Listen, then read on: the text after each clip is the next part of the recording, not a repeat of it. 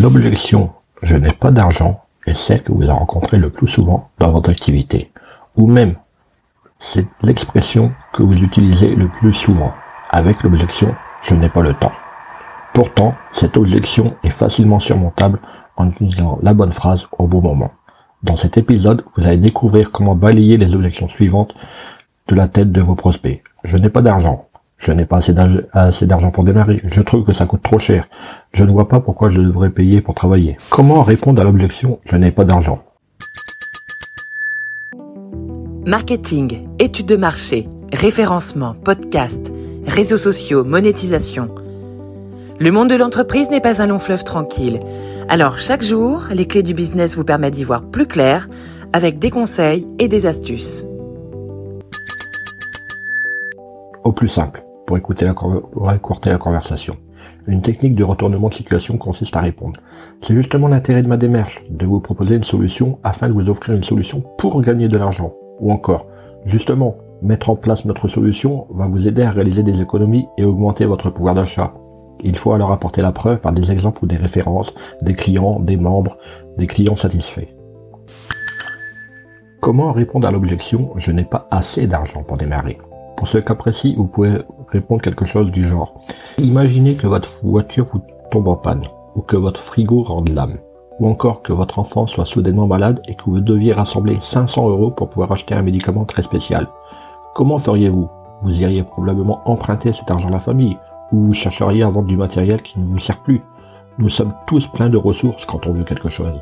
Comme souvent, son argument n'est pas valable. Et le client le sait, c'est juste une façon détournée de vous dire non merci, cela ne m'intéresse pas.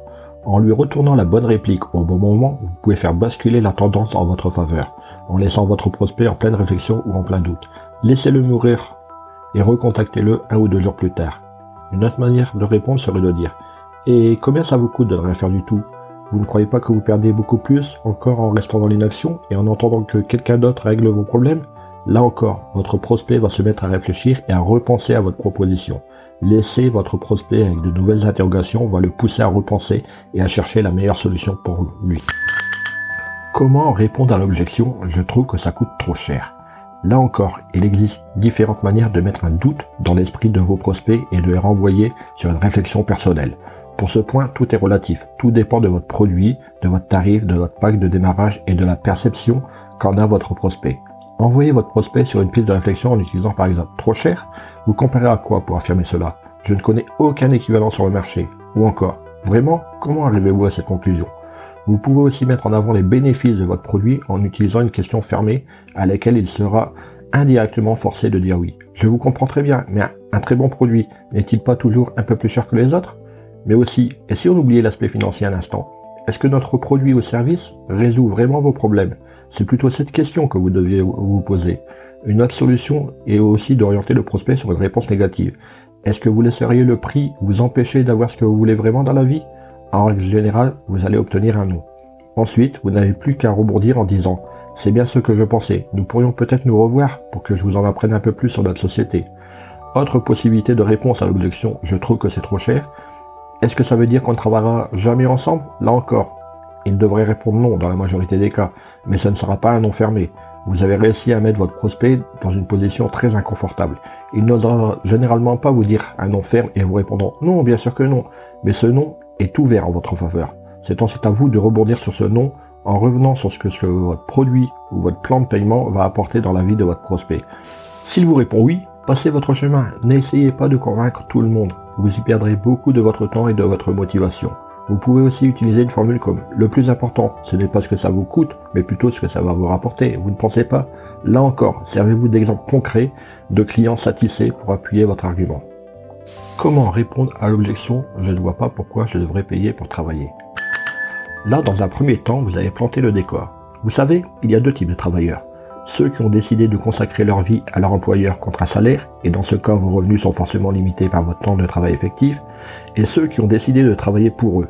Et là, leur temps leur permet de mettre en place des systèmes qui travaillent pour eux. Leur salaire n'est plus limité par le temps, mais par leurs actions. Et dans ce cas, aucune limitation. C'est vous qui déterminez ce que vous voulez gagner. Quel schéma préférez-vous? Prospect vous répondre le salariat, vous avez déjà fait un premier tri. Ce sont en général des personnes hermétiques qui ne cherchent même pas plus loin que leur boulot et vont préférer vous jalouser et vous critiquer dans leur coin. vous ne pouvez rien faire pour eux. Concentrez votre énergie sur des personnes qui s'orienteront vers le deuxième choix. C'est le moment de faire pencher la balance en votre faveur. Vous pouvez minimiser le prix dans l'esprit de votre prospect. C'est un petit investissement et ne t'inquiète pas, tu vas vite le récupérer. Ou encore, cela ne représente que X ventes, tout dépend de votre société. Ce n'est pas beaucoup et simple à réaliser. Et imaginez ce que ça peut vous rapporter. L'idée est ici de relativiser le prix pour qu'il devienne petit dans l'esprit du client en comparaison des gains anticipés. Il s'agit de comprendre les critères de celui qui vous fait face, de connaître ses limites personnelles. Ensuite, travaillez-le. Il y a toujours les bons vieux trucs, mais qui fonctionnent toujours. Parmi eux, le geste commercial. Allez, vous êtes sympa, je vous le fais à... Ou encore, le principe de contraste. Vous avez présenté une offre légèrement surévaluée et ensuite, présentez-lui votre prix de référence moins élevé. Il le trouvera bon marché. Vous pouvez aussi tenter l'adage. La qualité se paye, comme précisé un peu précédemment. Comme vous le voyez, l'objection je n'ai pas d'argent peut être effacée simplement de la tête de vos prospects avec un peu de ruse et d'imagination. Mais ne mentez pas, vos arguments doivent toujours être réels et sincères. Allez, au boulot pour justifier l'argent. Hé, avant de partir, j'ai une petite faveur à te demander. Est-ce que tu pourrais donner une note et laisser un commentaire sur ta plateforme d'écoute préférée? Cela permettrait aux clés du business d'avoir une meilleure visibilité et d'être accessible au plus grand nombre. Je te remercie. Allez, cette fois c'est vraiment fini.